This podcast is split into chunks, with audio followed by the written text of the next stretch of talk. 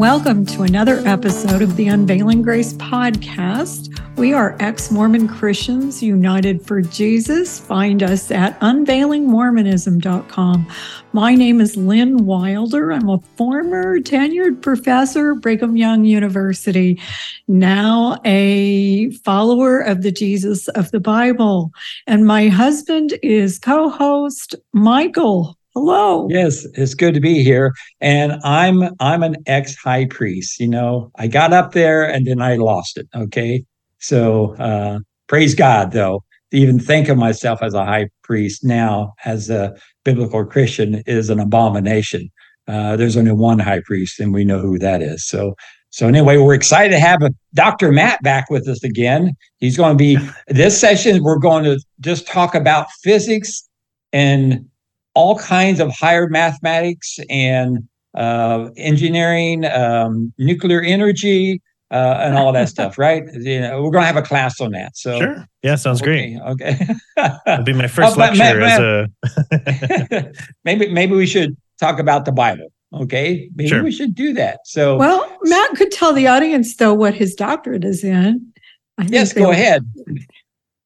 Yeah, my so my PhD's in nuclear engineering and science from Rensselaer Polytechnic Institute. All right, so nice. Wanted... Micah was actually a um, an astrophysics major before he came to Jesus and went into ministry full time. Um, That's yeah. impressive. That's awesome. Yeah. But anyway, uh, we're we're we're there, and we, I'm just I don't think we've introduced Matt this time, baby. Yeah, well, let, go ahead and introduce him again. So this sure is part we, three with Matt Eklund. Um, Matt is a former LDS missionary raised in Utah. Um, home from his mission now, going to college, pretty much focused on college. Said he started to have some questions when he was teaching gospel essentials, maybe um, which is something that's taught, is kind of the basics of Mormonism, usually taught to new um, converts into Mormonism. There's all kinds of crazy stuff I learned from that particular manual. One of the things I remember from that Gospel Essentials manual, because I used to teach it too, was that the Holy Ghost was not omnipresent but that his influence could shine down by this like the sun right and i remember thinking oh, wait, Jesus has a body, Father has a body, they're contained materially to one time and one place. So surely the Holy Spirit could wander around. wait, no, that doesn't work in Mormonism either. Wow, that's kind of crazy.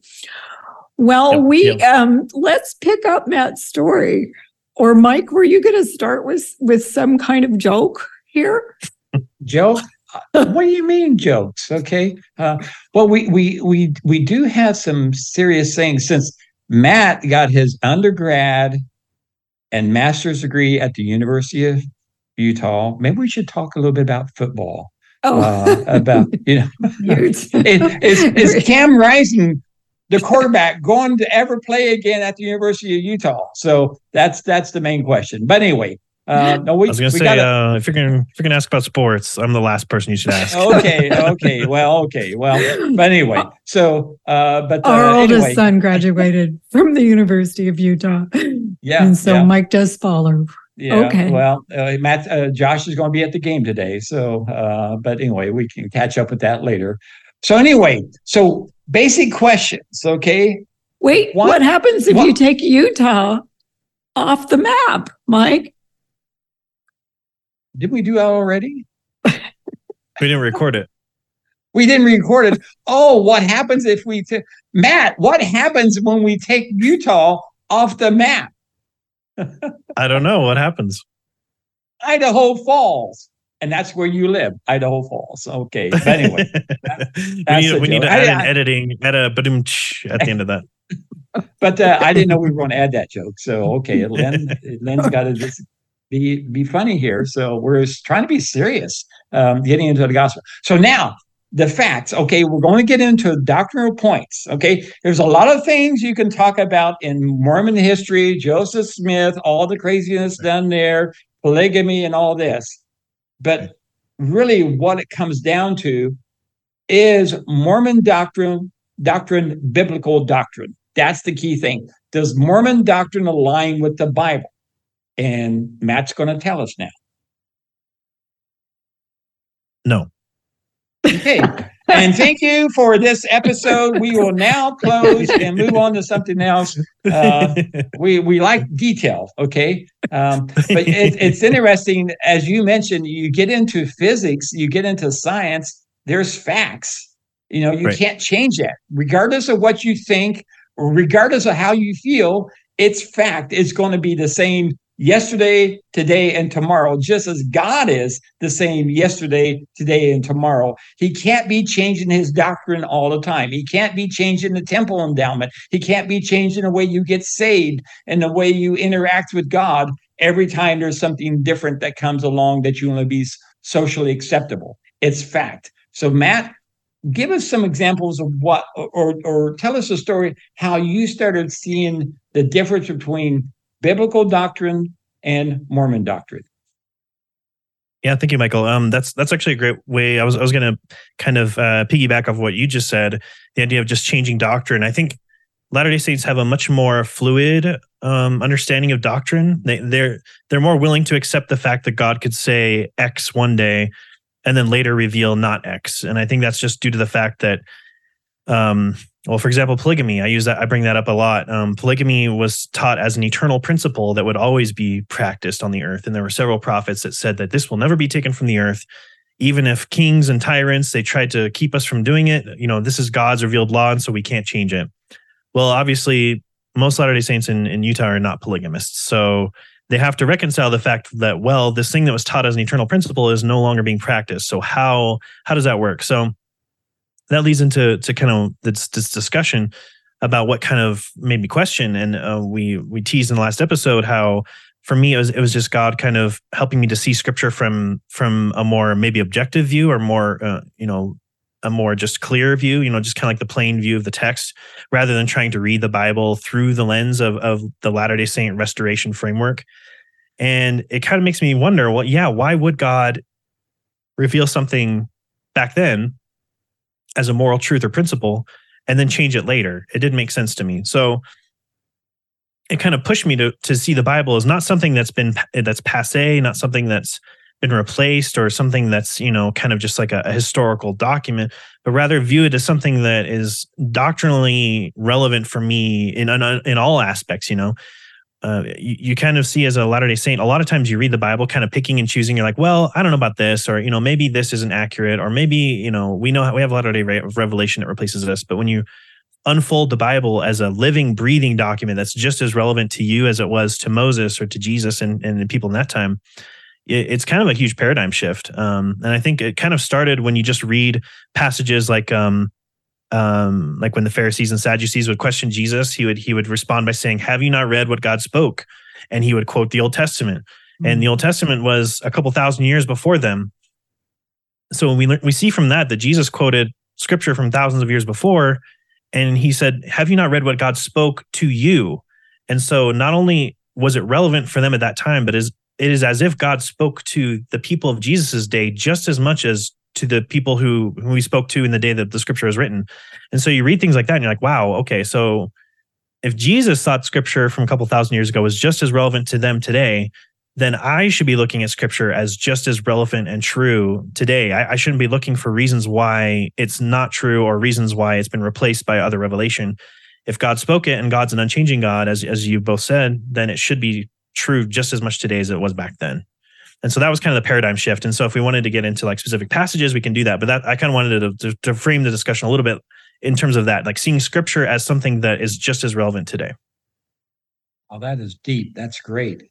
Great. So, so I would say uh, um, when you started feeling through this procedure, and again, mm-hmm. as you realize in Mormonism, and then we need to tell our uh, uh, people who are listening who are Christians, Mormonism is all about feelings. You know, read this from the Book of Mormon. How does that make you feel?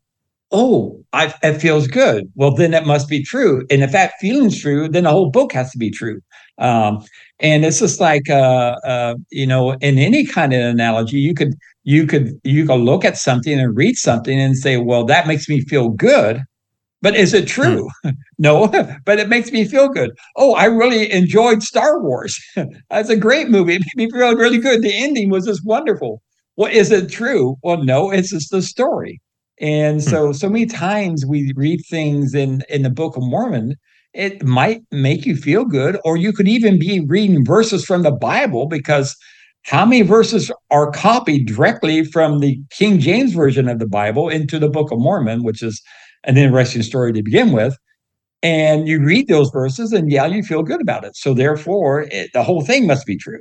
Um, so right, that's, that's that's a good point. Yep, thank you for bringing that up. I was I was actually sorry to interject. I was just going to say quickly that yeah, I, I I agree completely with you that it seems like you read things through a more spiritual lens. So so there was the doctrinal aspect of why I started to have questions, but there's that spiritual aspect too, where you know anything that makes you feel good or feel at peace, you know, is is associated with God. But like you said, you could watch a Disney movie or something with really swelling music and you know it makes you feel that same feeling. And, and i kind of re- recognize that. And i spoke to that with several lds friends and they're like yeah that is kind of strange isn't it? It's almost like you can manufacture the feelings of the spirit and so when you start to question that, then you're like, oh, this rock solid, uh, you know, uh, bedrock testimony I had of the Book of Mormon, maybe it's not so rock solid. So sorry, sorry to cut you off, but I just wanted to, to throw that in. No, no, no. This is your story, so this this continue. Um, I just want to get that across to a lot of uh, Christians out there is that um, it's not about. I mean, you can use feelings, but you know, it says in the Bible, there's nothing more deceive the heart is deceitful above all else. Right, right. That's what I was trying to think of. Good, good for you, Jim. but the but you, you know the heart can mislead you and misguide you in directions you should go. Um, and I forget what verse it is. It says even to a point, the heart can bring forth a false testimony. Mm-hmm. And when mm-hmm. you think about that, it's, it's whoa, uh, yeah. You look at that and said, yeah, I, I could bring, I could feel good. I could feel it in my heart but it's a false testimony and it's not the right direction to go. That's why we have to reconcile everything back to the Word of God uh, and then justify it in the Word of God and to reconcile it in the Word of God. And then it starts making more sense. Take it away, Matt. Yeah, what are yeah, some of the first things that you stumbled across that really went, whoa, made you made you think? Sure. Yeah. I, I, wanted to just piggyback off of Michael, just really quick. Uh, a couple of the church history things that made me question or made me doubt was yeah, you read in church history and you read, I think it was the incident where they were trying to sell the, the, they were trying to print the Book of Mormon. And they, so the, he sent some missionaries, I think to Canada. Maybe mm-hmm. both of you can, can, can, uh, question, can correct me on that. But he sent them to Canada to try to, to get this printer to, to, to, to print it and it didn't work out. And so they came back and they said, "Well, God told us to do this. What's going on?" And and I think Joseph that's when Joseph Smith said something like, "Well, some revelations are from God, some re- revelations are from man, and some are from the devil." And it's like, huh, okay, well, um, so how how do I know which is which then? if if it seemed like it was from God, but then it turns out, well, it wasn't.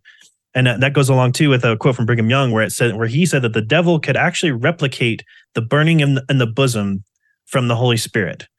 And so those wow. statements from prophets made me think, well, okay, well, then how really trustworthy are my feelings? You know, it, it sounds like even the prophets are saying you can't trust them. so, uh, yeah. But um, I but didn't know that as a Mormon, it, or, I, or, at yeah. least I certainly read those quotes, but it didn't sink into me because the church hmm. surely taught me that the only way to tell truth was through feelings. So I totally trusted my feelings, right? I don't, right. there was nothing else to trust because Mormon scripture does not have internal consistency. Mormon scripture often refutes itself. And so you can't really trust that, right? And so mm-hmm. all you have is your feeling. Right, exactly. Yeah, so if if we want to talk about like some some passages that actually kind of made me question um well, there's there's always those passages that you read as Latter Day Saint, and you can make them fit. So we talked about in the previous episode, Michael. I think it was you that spoke it. That um, a lot of times when we say salvation, when when Protestants or evangelicals say salvation, that triggers a different thought in the mind of a Latter Day Saint. They think of mm-hmm. like salvation from death, which is a free gift. Everybody is saved from death because of the resurrection of Christ. So you read passages like Ephesians two. Um, and it talks about how uh, even when we were dead in our trespasses, made us alive together with Christ. By grace, you have been saved. Um, it says, and in verse 8, for by grace you have been saved through faith, and this is not your own doing, it is the gift of God, not a result of work, so that no one may boast. There are, uh, I can't remember which sources, but I, I know I've read that LDS will attribute that specifically to the resurrection and not to eternal life and exaltation. So when you just read Ephesians 2, for example, and you just read, okay, is this actually just talking about the resurrection? Well, my question that I that I always ask to Latter-day Saints is if you're saved from death through the resurrection, but you're still sent to outer darkness, can you really say that you're saved? Do you know what I mean? Like is is being resurrected to condemnation in outer darkness, is that really being saved, you know? Spending all of eternity in torment and suffering with a body, like, you know, what is the body helping you at that point? So that's why over time it didn't really make sense when you read Ephesians 2. It's not just saving us from death because that's not much of a salvation. You know, people who are suffering in eternity in a body, they're not thinking, "Oh, wow, I'm so glad I have my body right now." Hmm. You know, they're not in a good state. So so when you just read passages like that, you think, "Oh, okay, it's not talking about just salvation from death, but salvation from my sin." Especially when you read just at the beginning of the chapter, it says, "You were dead in the trespasses and sins in which you once walked, following the course of this world." But then he continues on and talks about how they were children of wrath. So we were we were enemies to God, which even the Book of Mormon agrees with that we were born enemy, you know, in some sense enemies of God. But and that's you know that's that's where it switches. But God, being rich in mercy, because of the great love with which He loved us, even when we were dead in our trespasses and sin. So it's talking about being dead in sin, made us alive together with Christ. Hmm. So passages like that just made me really think okay, he's not specifically limiting it to the state of the body upon death. He's talking, we were at once, one time, we were dead in our sins, and God made us alive. And it wasn't anything we did, it was completely by grace so that no one can boast. So little, mm-hmm. little passages like that, I was like, okay, uh, you know, even as a Latter day Saint, I wasn't willing to uh, accept that view. But, you know, I was reading it and I was like, huh, okay, that makes sense. If it's either got to be what the LDS church teaches or it has to be all by grace, you know, if you try to mix works in with it, then it's not grace but I still wasn't willing to embrace that quite yet. You know, like you, as a Latter Day Saint, you kind of put things on the shelf, and as we talked about earlier, and, and you move on. So that that was one big passage for me. Um, and there's a lot more uh, we can go into if you'd like, but I'll I'll, I'll let you. Uh, I, I, won't try to steer the dire- the direction of the uh, discussion. I'll let you take the reins. No, but I want you to steer it. So what okay. what else did you bump up against that really, you know, shook you up? Sure. Um, so it, over it was kind of like a long period of time where where I was reading the Bible and trying to find some kind of clarity to these historical discussions and I kind of had a shelf breaking moment that was primarily due to like the historical issues and the inconsistencies and changes in LDS doctrine. And so I had that moment where I kind of just lost, you know, I lost my mind basically. Like for a couple days, I'd shut off my phone. I didn't want to talk to anybody because I just had to figure, like, I, I just felt like I was just despondent, you know. And so I, when I kind of started to like uh, get a grip, and I'm like, okay, I'm, you know, I'm going to figure this out. You know, I'm going to make this work. You know, all, all these inconsistencies and contradictions. It's not a big deal. I, um, so I started reading the Bible more and, and reading um, the Book of Mormon more. But it's, but I also started watching debates, and so I started watching a lot of debates from James White on YouTube where he debates mm-hmm. Catholics, and um, he and so I started also watching his program. And so like there were a couple of programs I watched of his where he just walks through John 6 with which is something uh, Christians don't know this, but Latter-day Saints when they go when they have what they call sermons, what they call talks, when they do sermons or general conference talks, they don't do expository preaching or expository reading of the scriptures. They don't go verse by verse and say, this is what this means, this is what this means. It's frequently kind of like proof texting, where you take a verse out of context and you say, okay, it means this. And then you move on quickly to the next proof text. Mm-hmm. And so I was just watching James White's program where he was just going verse by verse in John chapter six. Um, just talking about how the the the people who were there, you know, and, and received his body. You know, they received the blood and the wine. Um, oh, was it the blood and the wine? Uh, am I misspeaking? John six says, "He who drinks this, uh, you know, has eternal life." Anyways, um, it was in that sermon after he multiplied the the the food to everybody in the crowd, and so um, he was just going verse by verse, and he was explaining to them that you cannot believe because you are not my sheep, and I, you know, I just gone I, I just couldn't understand that. I was like, well, as a Latter Day Saint, there's no one who's you know anybody could become one a sheep if if you choose. Um, so he he just went verse by verse, and it was just like I couldn't I couldn't deny what he was saying in in John six, talking about how you know, it, it is his sheep who hear his voice, and um, those who eat this bread will will will live forever. All these different things that he was talking about, and in um, just this concept that the God is the one who reaches out to us and changes our hearts, rather than us kind of trying to prove ourselves to God. Is kind of how a lot of times I felt as Latter Day Saint. It, it was like I make the covenants with God, and it's up to me to to prove myself. But Jesus says, "Whoever feeds on my flesh and drinks my blood abides in me, and I in him." He's basically saying, "Whoever comes to me and whoever God gives grace to, that's who has eternal life."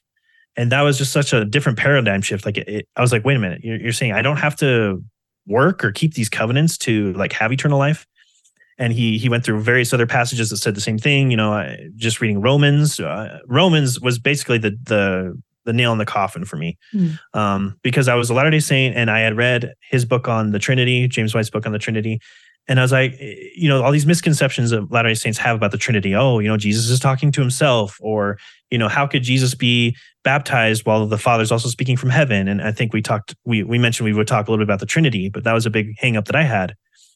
And so you don't, they're, and they're that taught, book is called The Forgotten Trinity, I believe. That was huge for Trinity. me as yep. well. So I will point people to that book, James yeah. White, The Forgotten Trinity.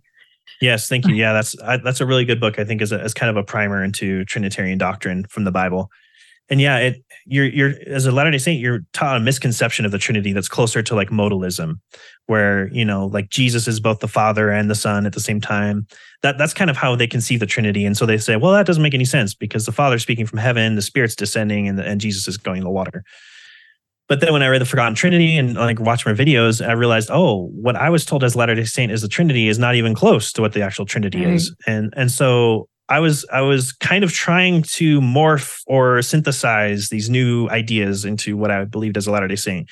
So even after my shelf breaking moment, I tried to make it work as a as a Latter Day Saint.